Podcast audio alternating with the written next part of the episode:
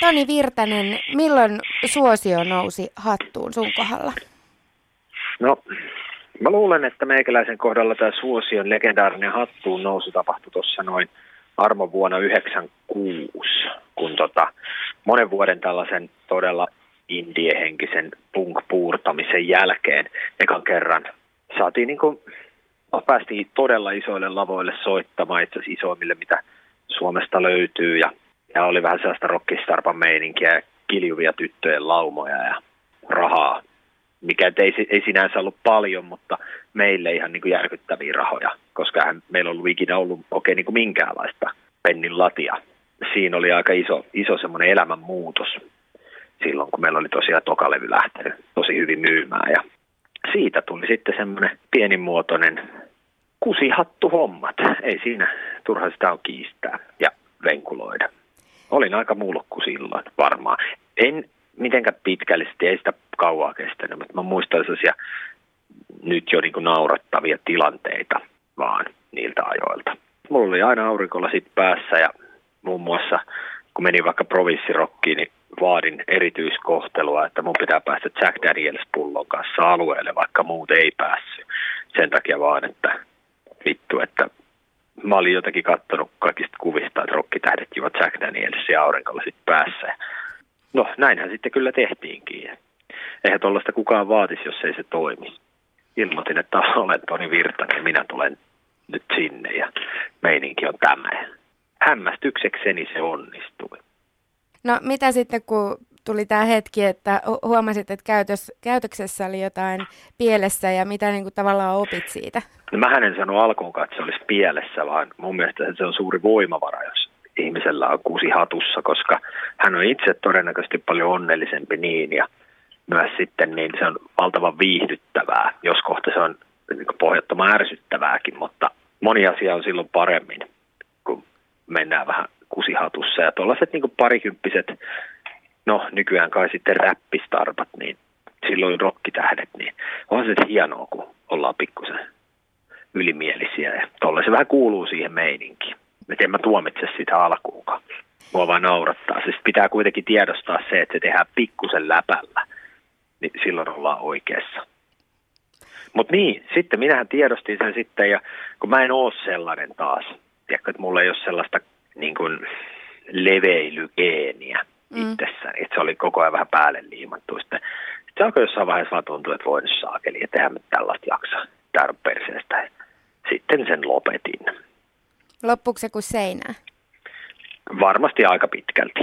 Itsestään nyt on aina vähän vaikea sanoa, että voihan se olla, että mulla on vieläkin sellaisia jotain trippejä tulee tuollaiseen. Eikä sitä kokonaan tuommoisesta kukaan pääse koskaan irti, mutta mä toivoisin, että aika vähän nykyään. Varmaan jossain määrin se kuitenkin liittyy siihen ihan olennaisena, kun on rokkitähti. Että kuuluu ehkä vähän ollakin sellainen. No mä vähän toivoisin, että se liittyy siihen, että ei se nyt ainakaan ole mikään meikäläisen luonteen syvä olemus. Mm. Koska se olisi sitten taas jo vähän hämmentävää. Tuossa Vain elämää Tonin päivä-ohjelmassa, niin sanot siitä, että silloin just parikymppisenä antoi kaikista parhaimpia ja viihdyttävimpiä lausuntoja mediassa. Se on täysin totta, aivan ehdottoman totta.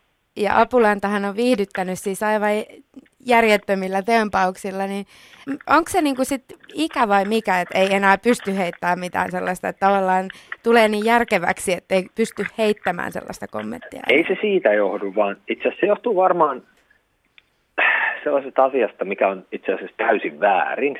Ja näin ei saisi olla, mutta kun tässä on niin kuin vähän tutustunut kaikkiin esimerkiksi toimittajiin tässä vuosien mittaan, mm. ja sehän on itse asiassa aivan perseestä, koska tota, en minä halua ketään tuntea, koska silloin kun ei tunne ketään, niin niille on niin kuin paljon helpompi esimerkiksi suoranaisesti valehdella ja vähän vittuilla sillä piilovittuilua ja puhua paskaa ja keksiä tarinoita, mikä on siis johtaa vaan siihen, että on, kaikki on paljon paremmin kaikki asiat sen jälkeen.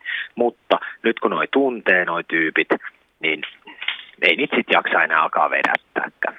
Se on vähän sellaista, koska sitten se on, taas kun se tietää, että noi tyypit niin tapaa ehkä joskus uudestaakin, niin siinä on tullut, sitä on niin liian kaveri erilaisten ihmisten kanssa. Ja näin ei pitäisi olla, jos meinaisi meinais tämmöistä niin viihteellisempää lausuntoa tarjoilla. Jos mä nyt tulkitsen oikein, niin sä oot siis sitä mieltä, että siinä ei ole mitään väärää, että nuorilla rokkitähdillä se vähän suosio nousee. Ei millään lailla. Sitä on poikkeuksellisen viihdyttävä seurata vierestä. Ja sitten kun ne siinä vähän keulii, niin se on aivan mahtavaa. Mä en, niin kuin, en tuomitse alkuukaan. Ja sama koskee tietysti nuoria räppitähtiä, että se on, tietty vaihe tuolla tripillä. Et ammatti on muutenkin haastava. Siihen liittyy paljon semmoista nihkeitä ja raskastakin. Ja se varsinkin niin kertautuu sitten niin sanotusti tulevina aikoina. Et alkuun se on hyvin, hyvin kevyttä ja hauskaa, helppoa, niin silloin siitä pitää nauttia ja ilo irti. Kun se sitten se ikään kuin paska rupeaa sieltä pintautumaan, niin sitä murhetta kyllä riittää sitten tuleville vuosille niin paljon, että nauttii silloin, kun sen aika on. Se, että kun se menee överiksi se nauttiminen, niin sitten muutkin alkaa viihtyä. Toki se aina vituttaa jotain sellaista, että esimerkiksi jos nyt jonkun vaikka tyttöystävä lähtee räppijatkoille, niin kyllähän se nyt vituttaa tietysti sitä rannelle jäänyttä poikaystävää se räppäreiden elostelu, mutta se on tavallaan hänen uhrinsa tälle yleisen viihtyvyyden alttarille.